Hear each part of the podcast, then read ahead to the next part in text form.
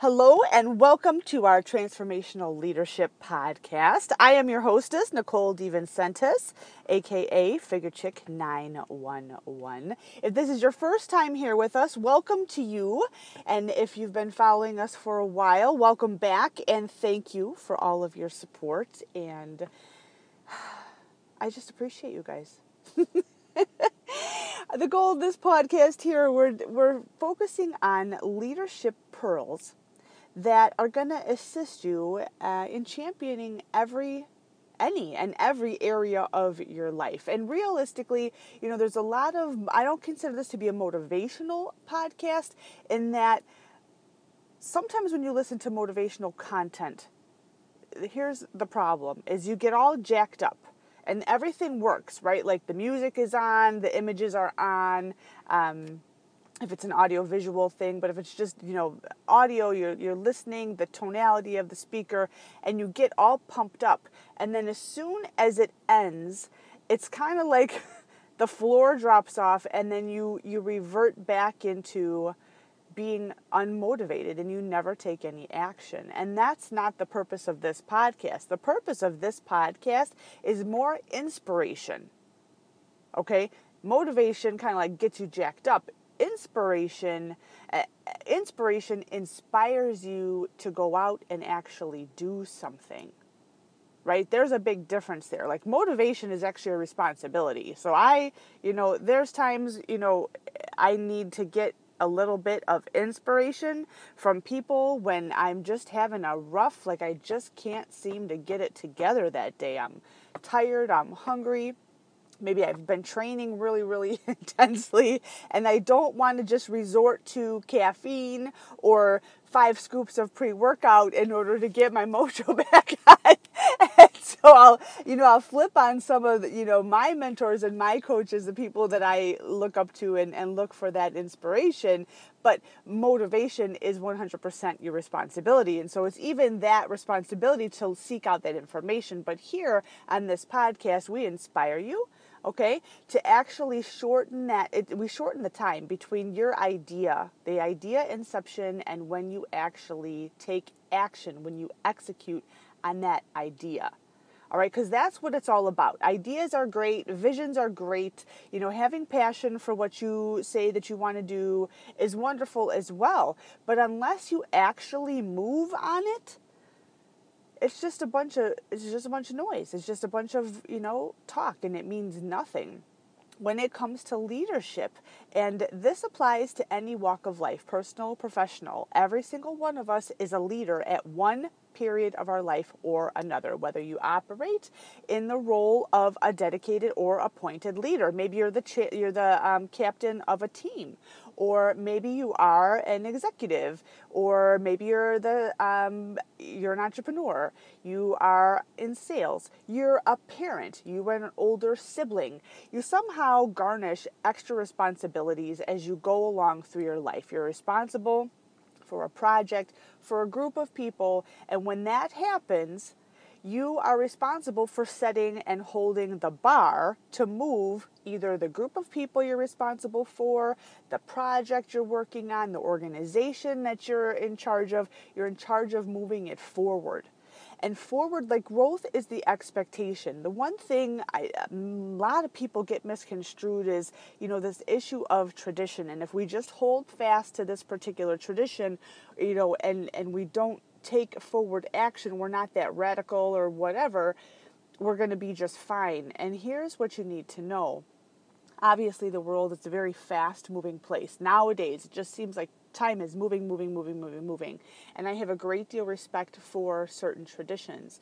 The problem that I have is if you do not grow and adapt, you become obsolete because everything continues to change around you. And I use this example all the time. It's like you it's if you were in a car and you pulled up to a, a stoplight and the light changed and you refuse to go forward, you may think that it's like all well and good, but all the cars around you continue to move forward. And now you're like miles behind them. That's the same thing as refusing to grow, adapt, and evolve. Like everybody that you were toe to toe with at the at the line, they're like way ahead of you, and you're just you know in the dust. And now the people that you're supposed to be leading, the people who are following you in traffic, like they're all pissed off because you have halted forward progression. Everybody else has blown you by, and you have actually inhibited their going on to move to the next place. So, a lot of the teachings that we do here, I, I really have tried to pull the best teachings from the, the best leaders, the best coaches, the best trainers that I've come across. And unequivocally, one of those is uh, a man by the name of John Maxwell. And for real, if you have not read his stuff, and I, I don't work for John, like I know him, just I don't work for John. I don't work for John Maxwell. I know that I will meet him one day. And he wrote a book, uh, The 21 Irrefutable Laws of Leadership. And he talks about the law of the lid, in that you are always the lid on your organization and the growth of the people you're in charge of, this organization that you're running, or whatnot, it will never exceed your leadership capabilities. And, and that applies to everything. It will never exceed, you know, your habits of continuing education, your personal, you know, credo of continuing improvement and continuing to grow. You will be stunting the growth of the organization, of the group, of the people underneath you if you refuse to grow as well. So, everything with leadership, you know, leadership is your ability to influence other people, to more so than sales, it's not manipulation, but it's getting them to voluntarily follow along in a particular direction. But the thing is is once you get their cooperation, whatever format of people this is, this is a, a team, this is your family, this is strangers that you don't even know. If you're in a service related profession, you need their cooperation, but you also have to have a skill set to maintain that team, that forward direction. You need to maintain the culture of the organization that you're building. So it's two separate skill sets. One, and I put this in the in the context of business because it's very black and white. It helps you understand. There's skills for acquisition how do I influence these other individuals to come on board and work with us, work for us, work alongside of us so that we can move this thing forward? And there's maintenance. Okay, so there's like acquisition and then there's retention and maintenance. How do I keep this moving forward? How do I keep my people engaged and enrolled and you know not pulling them along. This is voluntarily working along and holding the bar high so that the culture that I am intentionally placing in this group, whether I'm changing the culture or I'm building something new with a very intentional culture that I have decided this place should be, should have, and operate under, is held to that standard two completely different skill sets. And so, the one thing when it's leadership, it's the ability to influence other people. But once you have those people on your team working with you for you, it is imperative that you align your walk and your talk because the people who see you on a daily basis, unfortunately, they are going to be the ones who are going to notice when you fall off that line. And there is nothing worse than having a group of individuals who are a bunch of yes men, yes women. They smile to your face, and as soon as you walk away, they they talk out the side of their mouth about how you always say everyone should do this, this, this, and this, but you always this, this, this, and this. How terrible is that? You want to be sure that through and through you can marry your walk and your talk as close as humanly possible so that it's not like you have a front and then behind closed doors you're a total slob or you're a total biatch.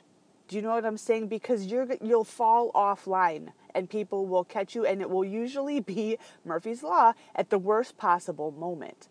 So everything about leadership, it, it definitely is influence, but I 100% consider it to be self governance first. That's where it starts from. It's all about integrity.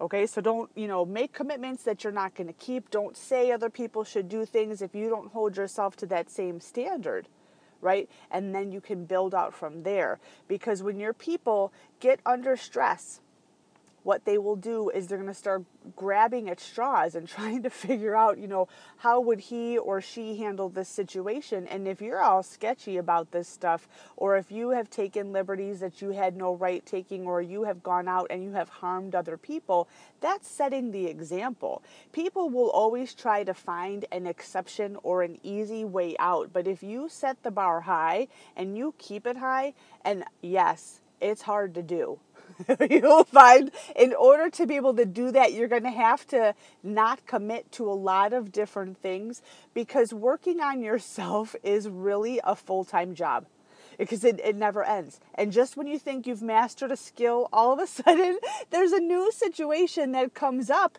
and now you're like, well, what the hell? I just, I thought it was so good, and now there's this. and it's, it's, it's so humbling and when you step into that and totally embrace it, to tie in some of our past podcasts here is that when you realize, excuse my language, honestly, what a giant asshole you are. How many mistakes you honestly make every single day. It's not that you don't give a shit anymore and you're like, whatever, I just, you know, I, I miss all. It's not that. It's you identify that you are a flawed human being you realize, honest to God, how much mercy and grace has been extended to you by God and by other people when you were at your worst or when you you just could not seem to get your act together and you were making mistakes all the time. You you operate different and then you in tune are commanding your emotionality and you don't get jacked up about little things anymore which places you in a position of peace and power then as a leader to come and have hard discussions with people.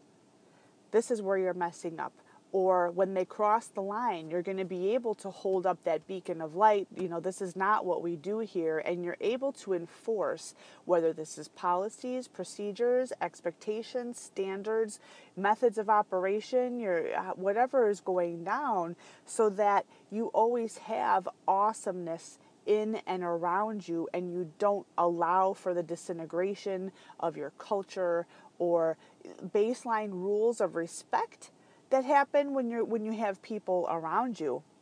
And this whole self you know personal development and professional development you become a student of that.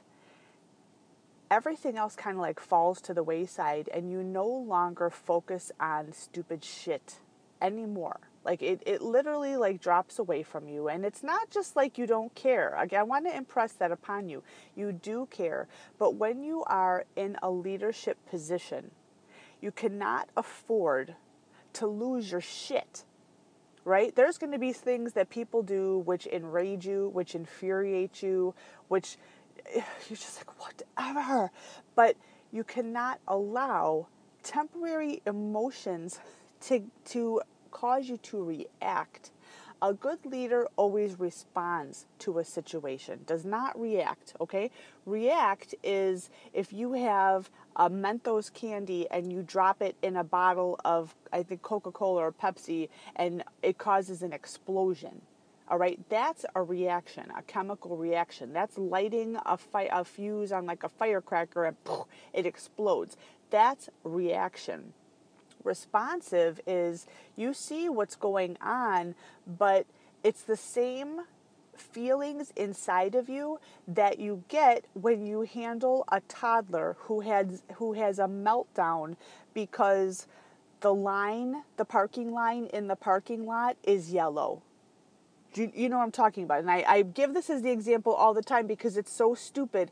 But if you've ever been around a toddler who is just they're probably overtired or they're hungry or whatever and you're walking along life is great and all of us all of a sudden they're like ah! and you look at them what's wrong? And you're thinking what? Did they just get stung by a bee? Like what the heck happened?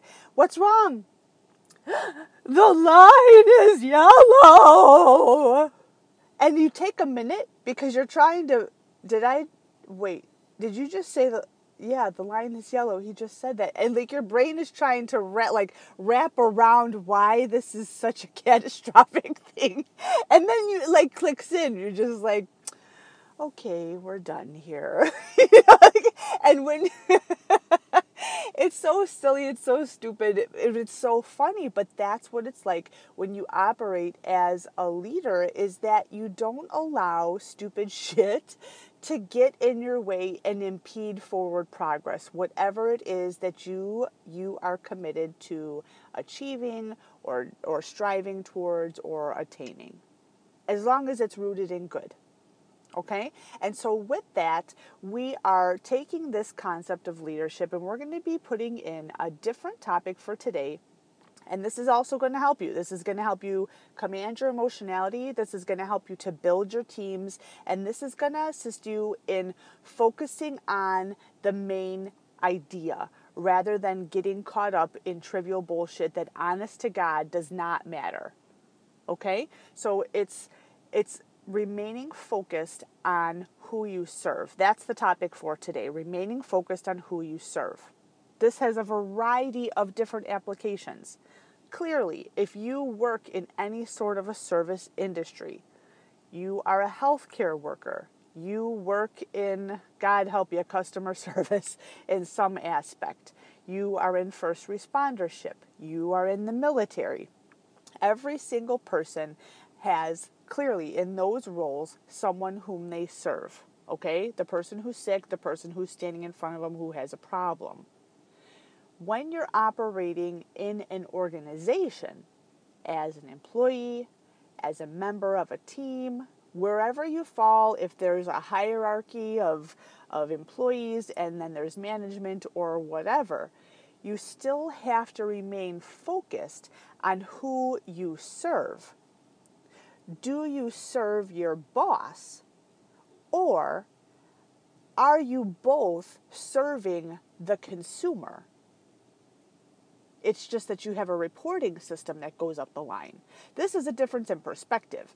And the reason I bring this up is because you have had a lot of just tremendous opportunities within different organizations and was so taken aback by the number of yes men and yes women that were within certain organizations that were very, very sizable.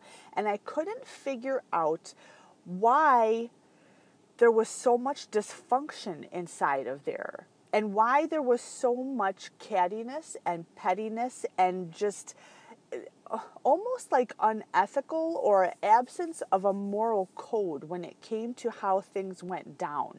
It, it, was just it was foreign to me because again, I, I if you've never been on this podcast before, I am a registered nurse. I've been one for a very long time my background is critical care, emergency, and trauma. And I grew up, I say grew up, for many years working at one particular hospital. And I know people get tired of hearing this, but I just, I would like to impress upon you. When I talk about working at, the, the place is Loyola Medical Center in Maywood, Illinois.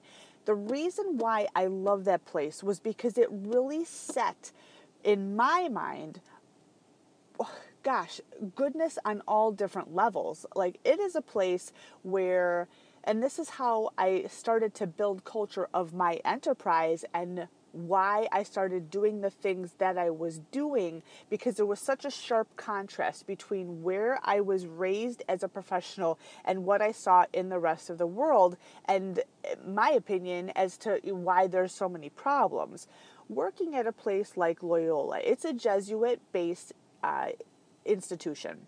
Okay, so right off the bat, there's a difference in terms of value system, okay, which you don't always see at other places.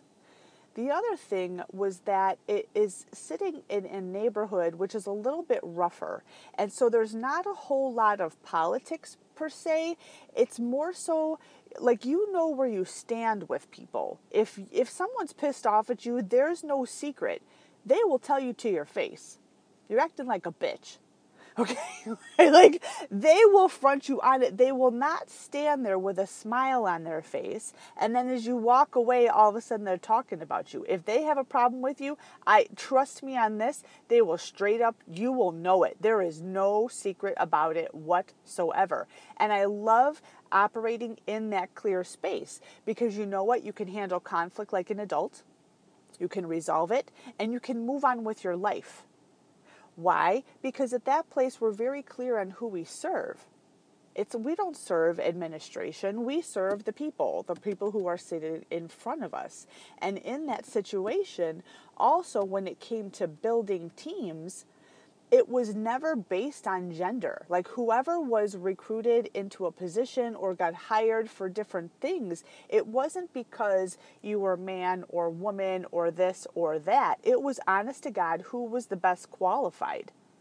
And granted, like in the nursing world, it's predominantly female, so I, I understand that there may be a little bit of a skew there.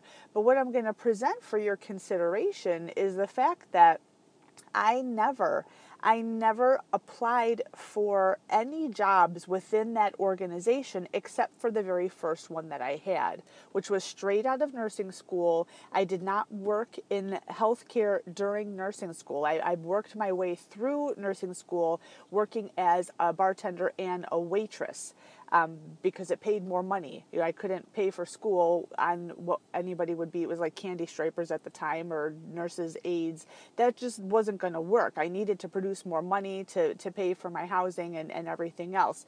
So I worked as this as a waitress and a bartender full time, and then went to school, obviously full time, and did my clinicals and everything. And then when I got out of school, um, actually, nurses were being laid off. It was a, a weird time in the economy when hospitals were trying to save money, and of course, nursing takes up like a big chunk of expenses. And you know, they go through this every once in a while. Oh, well, here's the basic, biggest expense. Let's cut expenses. And then what happens? That a bunch of people die, and then you know they get sued. Hospitals get sued, and then they look at their statistics, their what we call M and M, their morbidity and mortality, and then we realize like Oh, yeah. Hey, you know what? People come to the hospital for nursing care.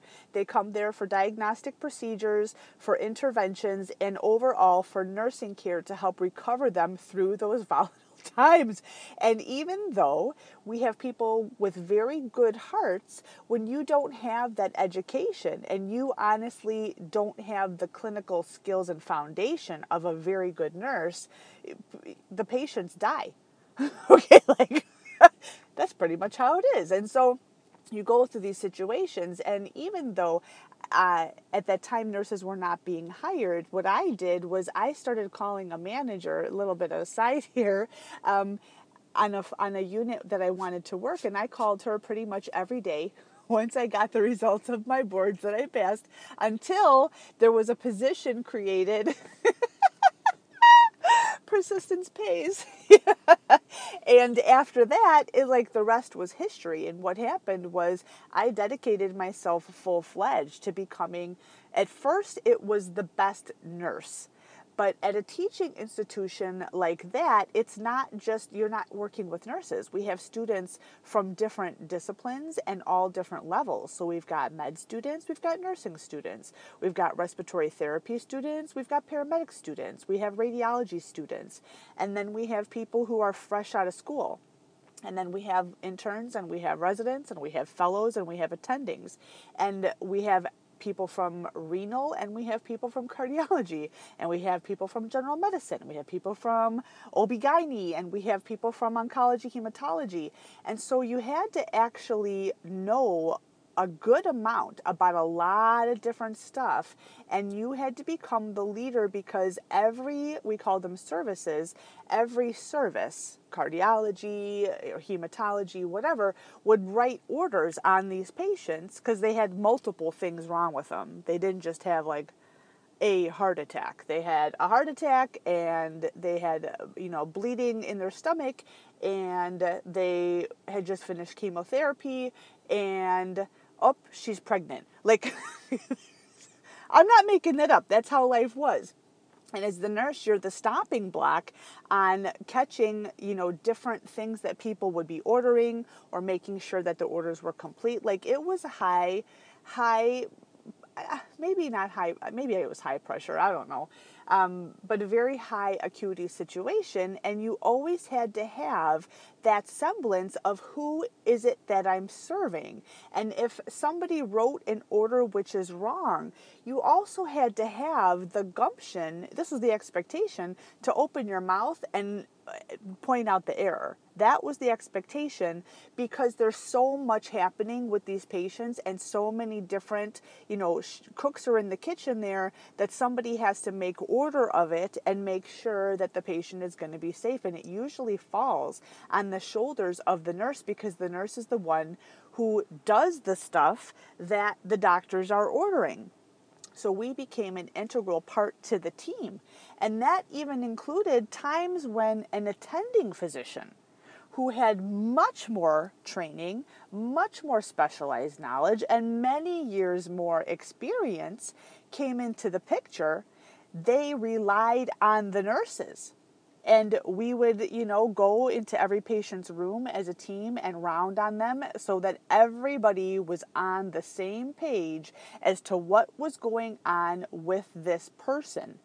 And if something was wrong, if the resident gave the wrong answer, the attending looked to the nurse and asked us what's going on with this patient. And then we would, you know, share the story. So for me, growing up in an organization like that, where challenging an order was an expectation, if you did it out of goodness and well intent and informed knowledge. Like, the, I'm questioning this order not because I think that you're a dumbass, but because this, this, and this oh, it's this, this, and this. Great. And that it was very open communication, very, very open dialogue. And who we served was the primary. And it wasn't seen as though female challenging a male or this, that, or the other. It was literally the person who had the best qualifications was always asked to do eh, higher level functions, to be in charge or you know to to be recruited to another department and that's what happened to me is I applied for that one job but after that it was seriously my work ethic and everything and I'm telling you this not to impress you but to impress upon you that when you do awesome work and you put yourself in the right environment people are going to notice that's how it works. If you find yourself in a situation, as I did once I started, you know, taking job opportunities in other places where that was not the standard, all of a sudden you've got people pulling you down because their ego is in the way, because you're outperforming them, because you're challenging the status quo, you're challenging their position. That that's a breakdown and that that goes back to a character flaw that you're allowing your ego to get in the way, you have got to remain focused on who it is that you serve. When you remain that focused on who it is that you serve, the person in front of you, or if you are in an organization, you're part of a sales team, your job is to is to get sales, right? Then all of a sudden it's not like, oh, he's better than me, she's better than me, I want them away. No. If our job is to honestly hit this particular target, our projection, our target for this month or this quarter or this year, where do we sit? We want the best people around us we don't want to bat people down and keep them from performing at their best. We this is who we're here to serve. Let's find a way, let's get this shit done. You keep your personal stuff out of the workplace. You come in here, you work together and you remain mission focused on who it is that you serve. That gives away. There's no longer like girl, you know, putting down of another girl because she's prettier like it's completely irrelevant you're there because you're awesome. So it helps you in so many areas when you remain that mission focused on who it is that you serve. Now, perhaps you're operating in a different space and I wanted for for my people who've been coaching with me for a long time, you know for sure I always bring in the spiritual component, and that's really what sets my academy apart from a bunch of others is that I'm willing to bring God into the equation because I believe in Him, first of all. I believe that He has His hand on our life, but that's really the missing key. When you look back through history, all of the most successful individuals, when you really get into their inner workings, they believed in something higher. And for me, years ago, I went looking for truths because I was noticing like this whole I was never honestly aware of a gender gap, gap working over on the Loyola side, whether it was in flight or whether it was in that institution. I never even knew it was a thing because it didn't exist there. It was just, again, mission focused on who it is that we serve. Expectation was to serve those people to the best and highest degree. End of story. And then when I, I was working at other places, it what the hell is going on here? And then and even now, I I can't, I can't even believe like that sort of behavior actually exists. And you're always in that that element of leadership. You're always either leading yourself or you're leading other people, but sometimes you're stuck in these places. You're there temporarily and you are making no headway. And it can be very frustrating. And if you believe in God and believe that He has you on missions, as I do believe, that sometimes He'll put you around people. it's just like, it's like you go you have to go in the bathroom stall and you're just like lord i i you, you got to do something about your kids down here. Like i just i am up to here. I can't take it no more. Do something with your children. Right? And many times what he's doing he's molding you into becoming as a side note don't ever pray for patience. Okay?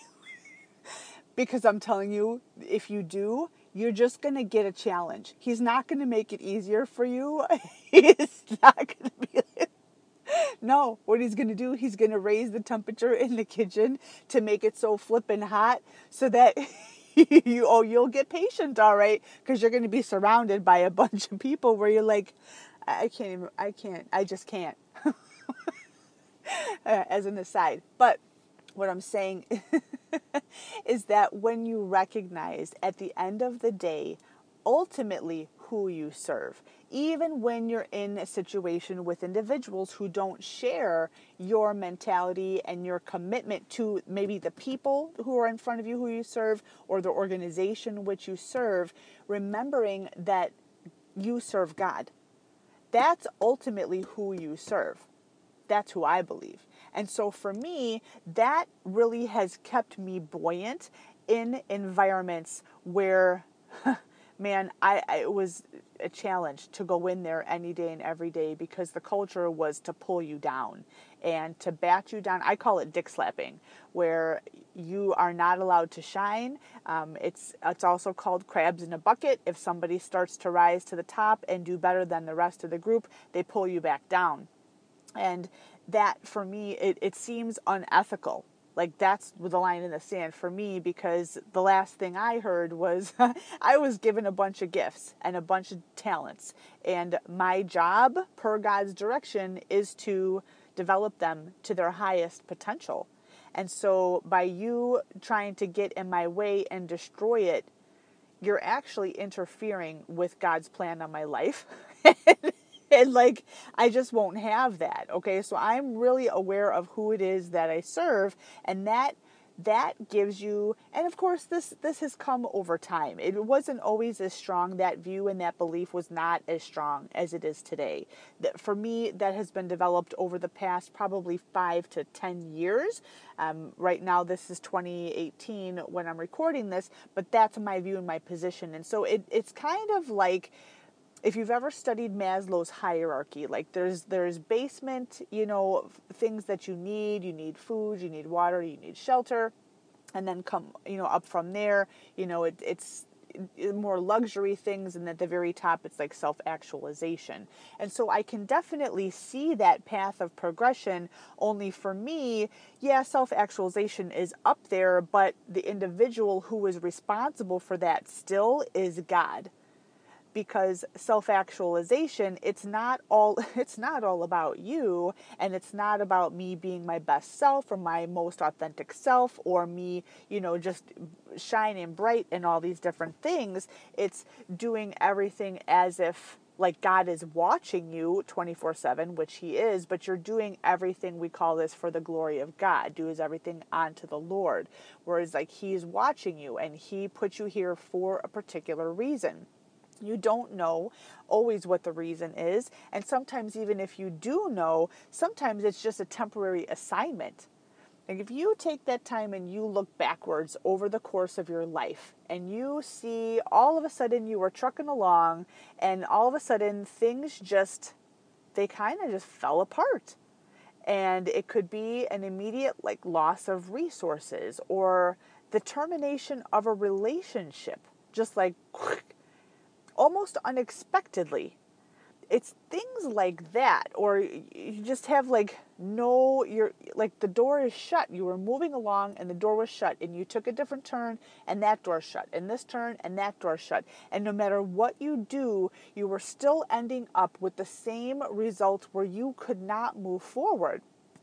I believe that that is god moving you to a different place or if you tend to respond to pain more as, some of us do in the beginning, is if you are a very strong willed individual, and especially if you are a fighter and like a proven survivor, you have come through the knit and the grit, you have survived either financial hardships, abusive relationships, a combination of the both, you have this warrior spirit spirit in you. It is very hard when things get worse. You actually you go into warrior mode and you push even harder to to move to well I guess to survive, but then to to make this thing better.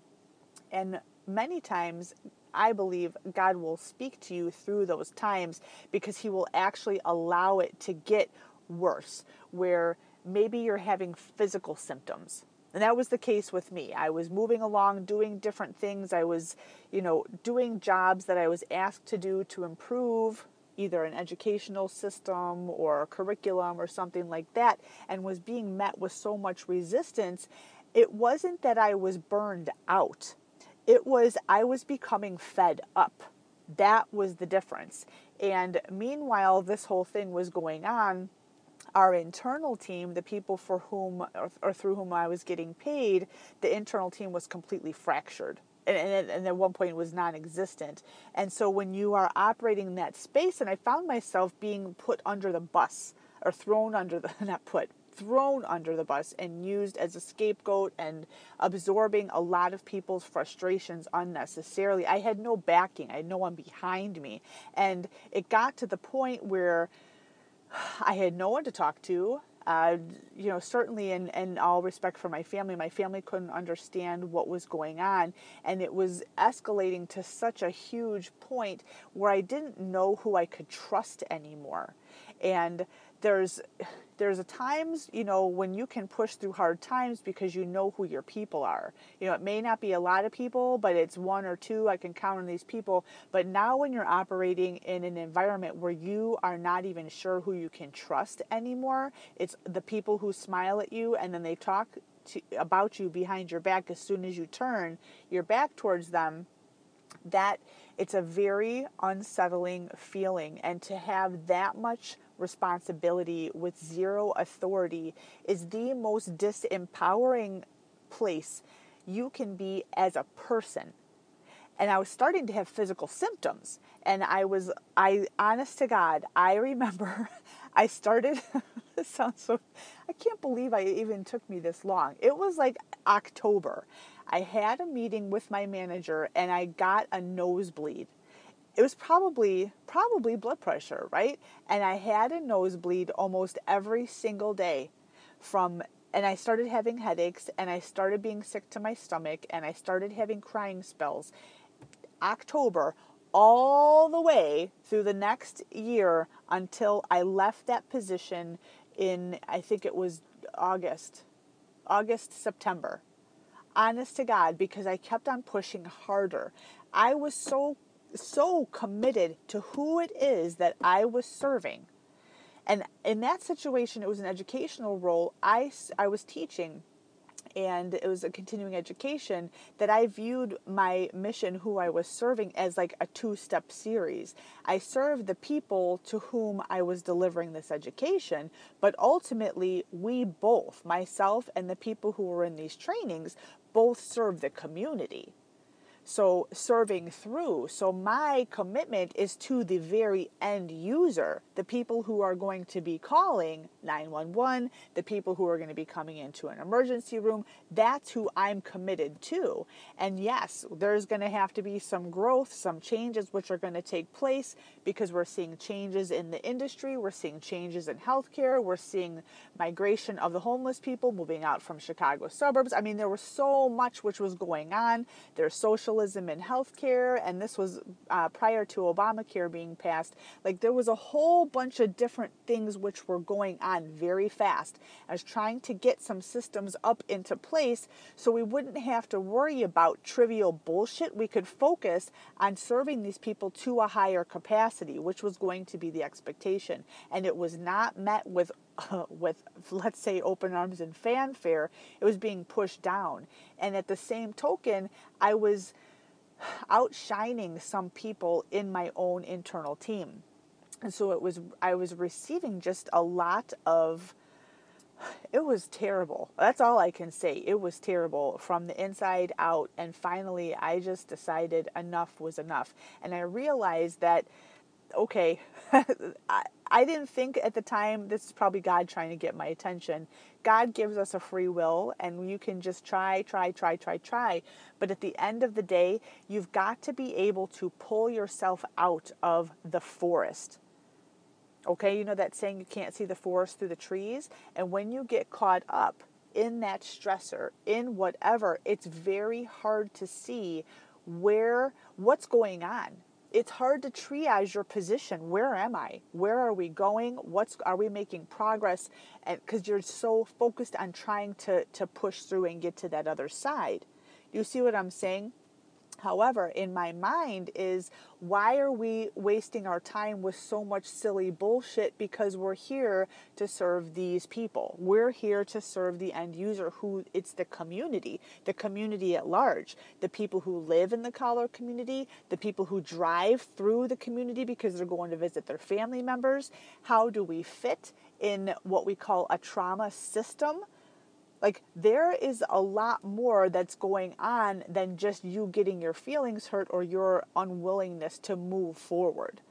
And for me, I never understood that mentality of no, we're not going to change this. It, it just like it could go on forever and ever and ever. And I made that resolution that when I was building my own company, that growth is the expectation that's here. That's that's the way that it is. Yes, we have foundational principles, we've got our core values, we probably do have some traditions, but at the end of the day, growth is the expectation, but it's quality growth. It's not fronting something, saying that we're doing something, but we don't have the infrastructure to support it. So now we've got, you know, uh, there's all these, you know, landmines which are going off all over the place. We're able to move forward quickly okay? I'm a very fast producer very like i'm moving on this stuff can do a lot of things and outproduce majority of people but guess what? I also recruit the same amount of people into my enterprise and into my existence because you always attract what you are not what you want right? All the teachings that we talk about on this podcast and when you coach and train with me or anybody in my academy, you're going to be hearing the same teachings over and over and over again. It's how you apply it.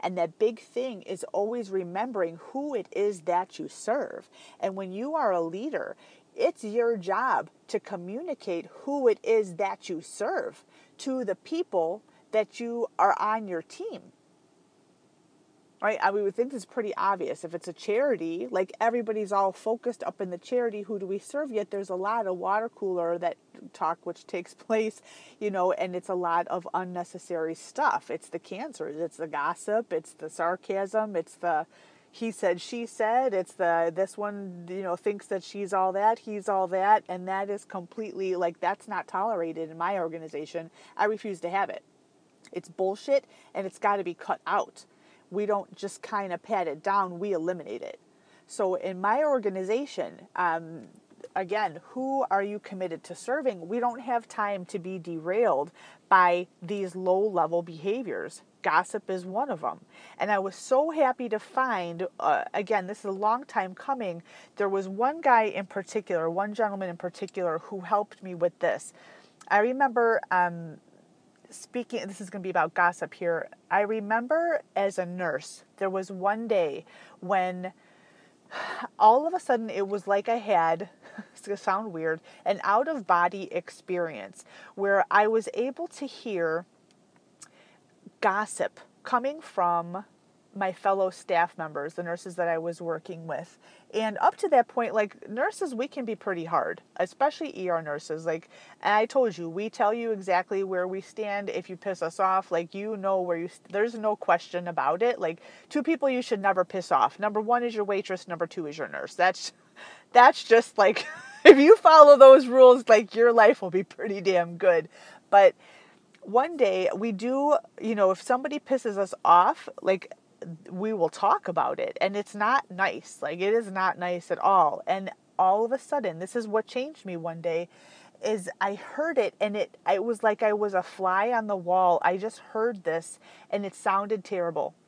And I no longer wanted to be a part of it. So I immediately stopped my gossip right there. But I knew that I couldn't stay in that environment anymore because I was outnumbered. There was no way I was going to be able to avoid this or change it and make it something better because it's pervasive. And I, I just knew, like, you know, I'm a triage nurse. Like, I know what's viable and what's not. That was not going to be viable. And so it's really been a grooming process then as I triage my relationships, who's in my inner circle, teaching people, you know, who I am, what I stand for, how I how I'm changing, how I've changed, what's appropriate, what I tolerate, what I don't. It's a work in and of itself. But building my organization, it's way easier to build your culture from the get go than it is to change it. And we put into place this no gossip policy. And it was uh, Dave Ramsey from, if you've ever read his stuff, from EntreLeadership, who talked about how his organization has a no gossip policy and it's literally grounds for termination. And I heard this on a podcast, this is almost like 10 years ago, I think, where he the way that he put it up in his organization, like it's there. Eh, you you learn about this in your orientation, and then you get one verbal warning if you violate this, and after that, it's literally grounds for termination.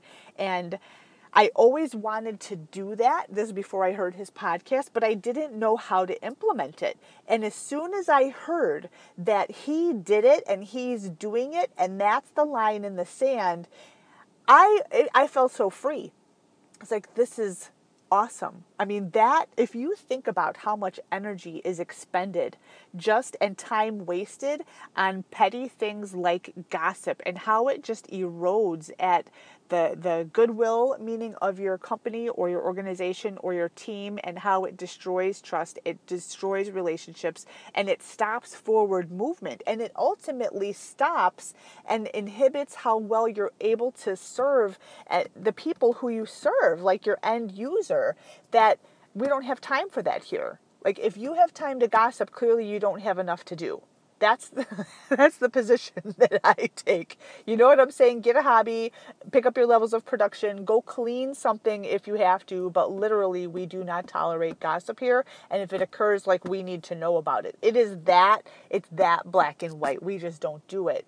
And learning that piece from Dave Ramsey that's what I pulled and put into my organization. Why? So that we can remain very mission oriented okay? Because you, as a leader, as you acquire more responsibility, you're in charge of more people underneath you. Maybe you have departments underneath you, or however this pans out in your life, or even in your own family.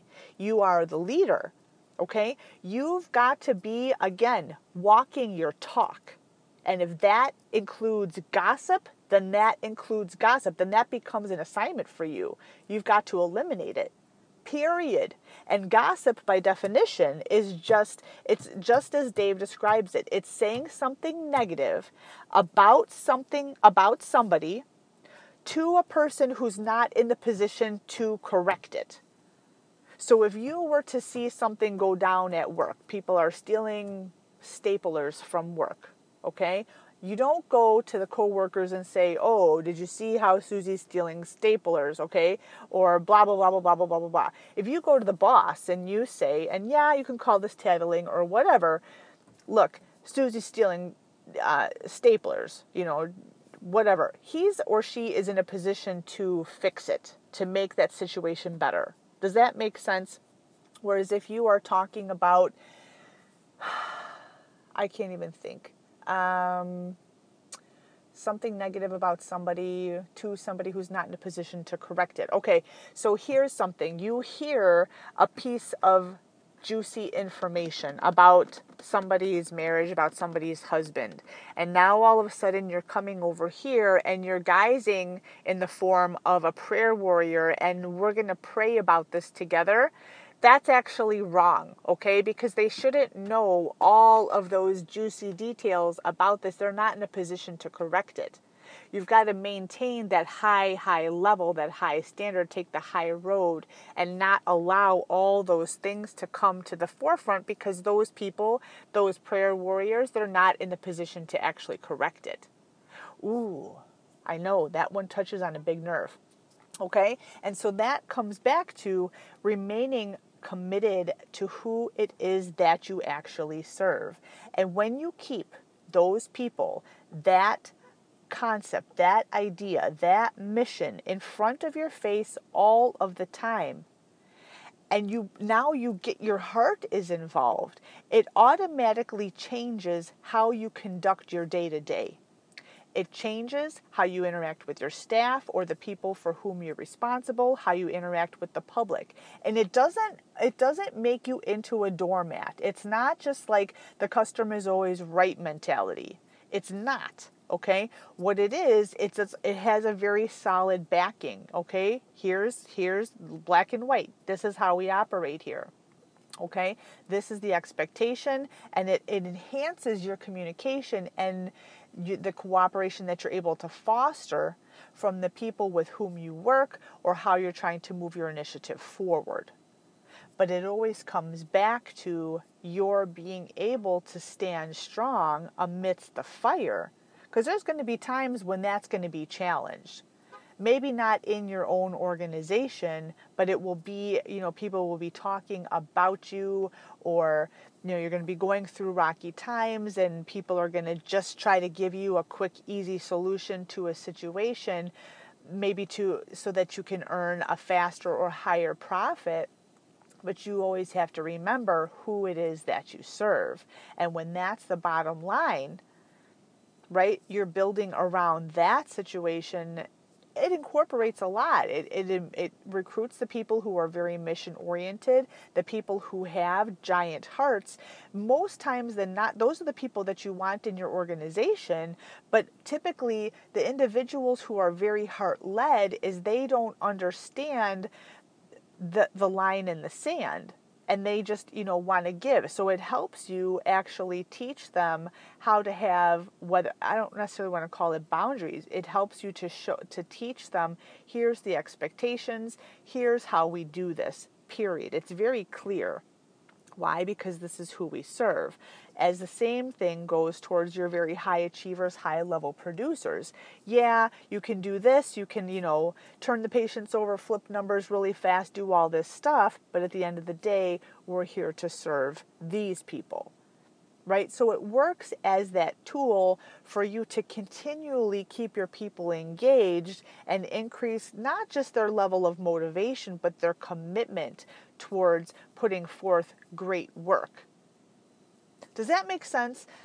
And and that's that's going to be key for you. But it's your job as the leader to remain committed and keeping that in front of you because nobody in your organization is going to be as jazzed about what it is that you're setting out to do or even if this is a personal goal that you have no one's going to be jazzed about it as you are Okay, so you always have to remember that that it kind of gets you know diffused out as you go down the chain, but it's your job to keep it front and foremost in front of the kind of like you're brainwashing them. This is who we serve, and eventually they're going to roll their eyes, right? Oh, it's because we of who we serve, blah blah blah blah blah. But it's going to be that take home point, and I guarantee you, when you invest in your people with that high level of intentionality and that commitment to the mission and everything else it has tremendous effects, okay, because you become that role model. You, in turn, are creating other leaders, and they actually take those ideas and they use them in their home setting.